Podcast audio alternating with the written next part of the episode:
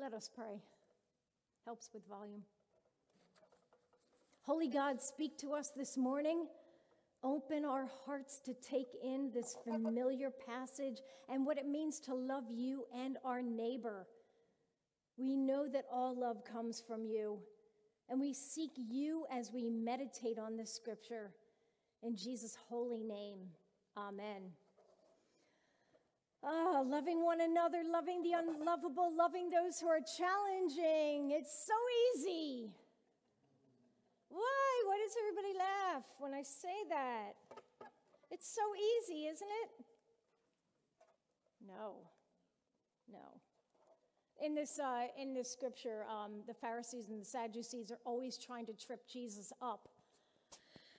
They're very legalistic and uh, with the Torah, and, and they're always trying to see how they can get at Jesus, see if they, he, they can uh, get him to say just the right word, feeling that he is, uh, they view him as somebody who, who uh, goes against goes against the rules. So they're always trying to say something that, to uh, trip him up. Um, but he shuts them right down. Uh, what, teacher, what is the greatest commandment? To love God, and the second, to love one another. They are shut by that. Their mouths are shut by that because Jesus always knows how to come back. Jesus always knows that they're looking for something to pin on him. He, uh, Christ is telling, telling them that loving our God is the greatest commandment. Loving others, our neighbor, those around us, those in community with us, we must do. And oh, how easy it is all the time. End of sermon. Now we go to lunch. Uh, I had, um, I'm in seminary, and um, one of a, a um, class that I was invited to be a part of, it's called Interseminary Seminar. And uh, you get chosen to be in it. I don't know how, what the qualifications are. Um, I, I, don't think it's because I'm the best student there, but I think that they try to take a cross section of um, different folks from the, from the seminaries and uh, bring us all together. Maybe because I'm one of the older ones, so they wanted an older, uh, older viewpoint. But there were three from where I go, from uh, Palmer Seminary, and I'm, a, I'm Methodist, and a couple of the other uh, my my um, co-students they are from like Baptist and uh, different backgrounds. We had uh, three from the Lutheran, three from the Lutheran seminary. I may have said two at the early service, but three from a Lutheran seminary up in Germantown, and uh, three from St. Charles, St. Charles Borromeo um, in uh, Philadelphia. And they are they are little baby priests. I call them my boys because they're so they're so young. They I, I I think they're in their 20s, 30s, but I think they're 10. Um, everybody looks young to me. And uh, so the whole gist of it is that uh, we are, depending on the number of students, is how many papers and how many weeks we go. And uh, so each student uh, picks a topic, and it's within a broader title. It's, it, um, the title was uh, basically writing about your, your own ministry and how that affects the world, how, how we can take it out into the world. And uh, writing within that topic is, is what we were commanded to do. And uh, I wrote about Bread of Life. I wrote about um, some of the uh, challenges that we see coming through with Bread of Life, those who, uh, those who have such a need that goes even beyond our church, and how do we rectify that? How do we go about that? Um, and when each paper is presented, there are two respondents. And uh, so, th- so uh, people sign up to do a paper, and two people um, sign up to do to be the respondent. And we get the questions ahead of time, so we're prepared when um, when uh, we present. And um, as you all know, ad nauseum, because I talk about it all the time. I come from a Roman Catholic background, and um, my own personal experience was one of it being a challenging time for me. And um, I, I, was, I was wondering how triggered I'd be by listening to um, the, the young men who are, be, who are becoming priests. And so some of the things that they were presenting I, uh, I, I found myself being taken aback, like, oh, right, and having a little bit of, a, of an attitude. But uh, in my mind, in my mind, I didn't come off that way. But uh, going back a little bit, the first class, the uh, moderator, who was one of the professors um, uh, from one of the seminaries, puts the ground rules down and says we are to be respectful to each other. We are to listen to each other. We are not to uh, call anybody names. We're not. And I, I was horrified thinking, who would call somebody names? But you'd be surprised. Apparently, in the past, in, in the past, in this, it, it got a little heated, and it, that's unfortunate. Um, but it, it was uh, wild to me that we teach we teach our, we, we are taught as children to respect one another, to listen to each other, and uh, we, we teach our children to do the same thing, and then to have the first class being taught that to say, be respectful to each other. I'm like, well, we always need that reminder. We always need that reminder. So, again, um, the uh, young men priests who were presenting, I was having a little bit of an issue with some of the things, but uh, I, I, took some of them aside, like we would have lunch, um, whoever w- we would, uh, Palmer Seminary would host one and we would provide dinner for them. Lutheran Seminary would, would uh, host and they would provide dinner, and the St. Charles Borromeo would um, host and they would provide dinner. So during the course of eating together, I would ask them questions like, hey, I want to ask you about this or that um, that was in your paper. And, um, and they knew that where my faith tradition was from. And I said, My experience was this. Can you explain why, why this is so?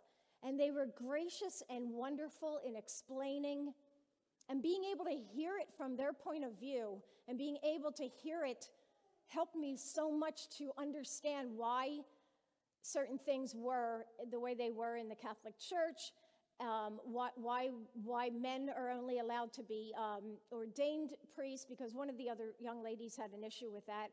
And I, and I thought, wow, that really explains things because I never knew those things before. I was thinking of the uh, church being um, misogynistic, not allowing um, women to be ordained, but I, I, could see their point of view. And uh, what, what, I, what helped me was knowing that we are all children of God, knowing that the first and foremost is that we are to love God that I am to, that I am to love God, that I am to love my neighbor. So it helped me deal with anything that was triggering me in, in any of the um, topics that were brought up in those, in those Catholic papers.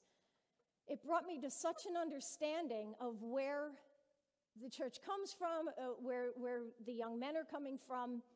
And it was, a, it was a glorious time to have my mind expanded, with different thoughts, with different backgrounds. Uh, one, one of my classmates said to me later uh, when we were back at Palmer, she said, Were you triggered by anything? And it was funny she used that word. And I said, I was. But I am still loving them. I am still loving them. I am commanded to love. I am commanded to love my God. I am commanded to love my neighbor. How are we loving those that we don't agree with? That we have different political ideas with, which is a hot topic, different religious uh, ideas. How are we loving one another? Or are we avoiding, are we, are we being judgmental toward them? And I say we, and you know that I always speak for myself because, as I say, I'm, more, I'm one of the most judgmental people. I'm one of the most impatient people. And I'm always asking God to work on that. How are we loving each other even when we have a difference of opinion? We are called to uh, minister, we are called to love those, to visit those who are sick, to visit those who are in prison. And with our p- prison ministry cards, so many of you took time took time, took, took a bunch of them home and sat and wrote them out because you're reaching out in the love of Christ, what we are commanded to do. You are loving God, you are loving your neighbor by taking the time to write these cards and say, I'm thinking of you. God loves you. Jesus loves you. We are praying for you. Some might have a, a difference of opinion and think, well, if they're in prison, then they uh, did something against the community, so I'm not going to bother. I have not heard that from anybody here, but I, I've heard outside of here that there are people who think that way. But I can see the love of Christ and the love of neighbor with all those cards that are coming through. The reception of, of this, uh, bringing this ministry into the church for the first time you, you, you're loving on them and writing these wonderful, uh, loving, kind, comforting notes to people. You are reaching out in that love. Bread of life. When so many of you volunteer for bread of life, we get all kinds of those in, in uh, all kinds of people that are recipients for Bread of Life. I, I, I don't know if I just mentioned this, but I did my, my um, interseminary seminar paper on the Bread of Life. If I didn't say that, I think I did. And, and the challenges that come along with trying to minister to those who are so different from us, who don't, who don't have a church family, who, who don't have a church home, who have broken homes, who have all kinds of issues in their homes, have financial issues, and it's heartbreaking to try to, to try to think how to help more. What else can we do? And the unfortunate part is that there are those who, try, who have tried to take advantage of us, who have tried to take advantage of the church to see what they can get from us, to see money, if they can get money from us. And it's hard for me to, to even utter those words, but is the truth. I get calls all the time. I, I, I um, get contacts all the time saying, Will you call this person back? And then it turns out that I've been scammed or they're going to other churches. This uh, past week, um, just a few days ago, a young lady, I was uh, asked to call a young lady. No, actually, she's a little bit older, but, uh, but um, this woman, and I was rushing to judgment, and I said, "Here we go, here we go." It's the end of, I think it was the end of the week, and I'm rushing to judgment, and I'm going, here we go. What, what am I going to say to her? All right, I'm ready. I'm ready with anything right now because I've heard it all. And I call the woman, and she is different. Her needs are different. And my heart, like, like the Grinch, just softened. So instead of holding up these walls, listening to that story, listening to what she's going through, broke me down I wasn't loving God. I wasn't loving my neighbor because I'm already rushing to judgment and already have an attitude as I'm dialing the numbers. I already have what I'm going to say to counteract whatever she's going to say. And instead, it's a different situation because I'm not taking the time to realize step back, Joanne. Step back. This is a child of God. And I re- just received this morning, when, in between services, a note from her talking about how, she, how uh, this church has restored, huma- has restored her faith in humanity. And I just melted on the floor. But in that instance, I wasn't loving my God. I wasn't loving my neighbor because all of a sudden I have an attitude already from the get go. Bring it. And then this is a child of God who truly is in need of help. I work at the um, uh, YMCA in Delaware, and it is the most um, diverse um, facility I've ever been to. Um, eh, um, Indian, Asian, every, everybody, everybody.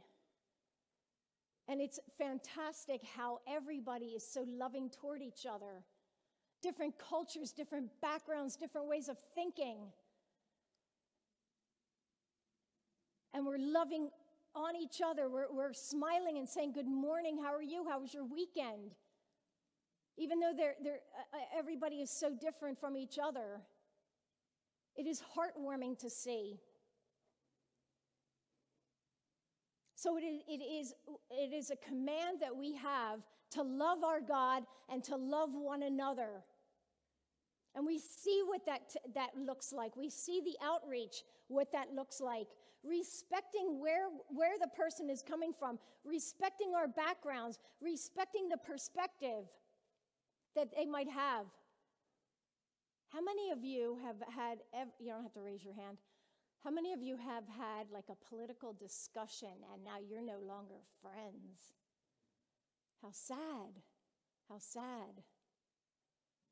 Or, it, it, it I mean, what, what tears us apart more than political discussions and how, and how relationships can be destroyed because of it? Why can't we sit down and agree to disagree? I see your, your perspective on this. I respect that. I don't agree with you, but I respect that. And here's my perspective. Let's go out to the Aston Diner now and drink coffee afterwards. We are all incredible in this, in this church family with giving. We are all incredible in this church family with loving our God by giving your time. There's so much time that you each have spent in, in outreach to those outside the walls, to, the, to those who need the love of God. If you are held back in any way from loving one another, if you are held back, ask God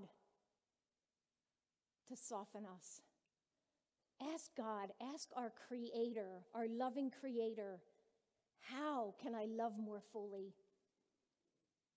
God, how can I love you more fully? How can I love my neighbor more fully? Those that differ from me more fully.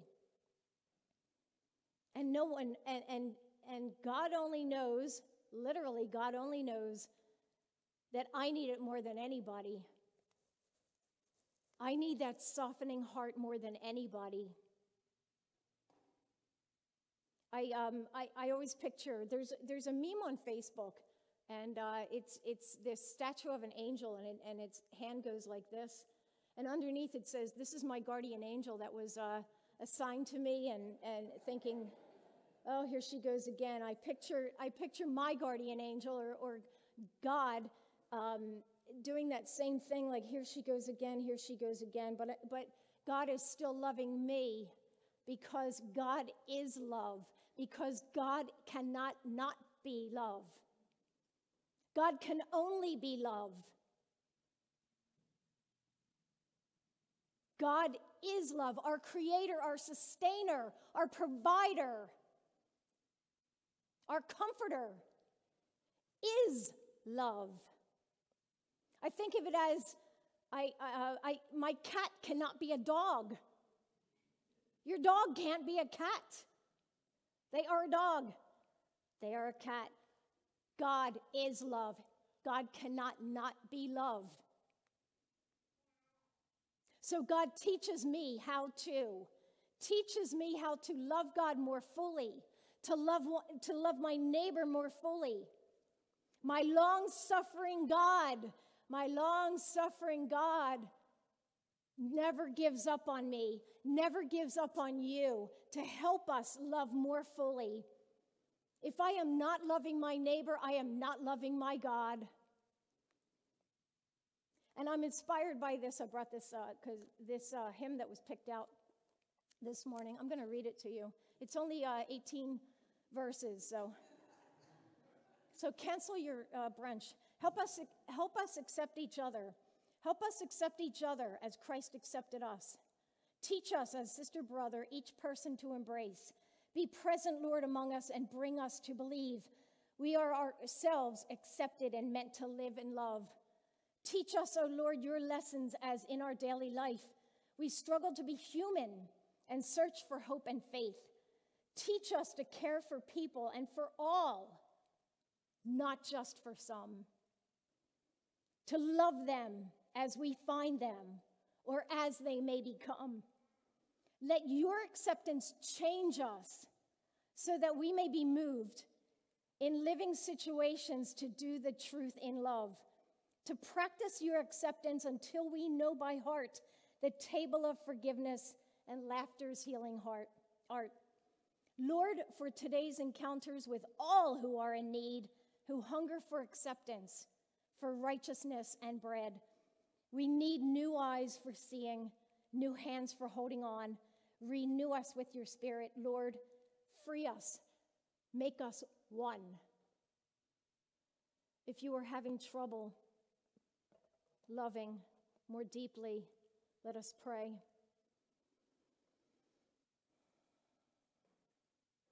Gracious God, we give you thanks for your love, for those right now who struggle, who struggle with loving you because of circumstances. Maybe they're angry with you, God, and they don't feel they can love you. Let them know it's okay. Help us to love our neighbor. Help us to, no matter what, love despite the differences. Holy Spirit, fill each one here to be able to keep these crucial commandments that you have given us, knowing that you walk with us each moment. In Jesus' holy and precious name, amen.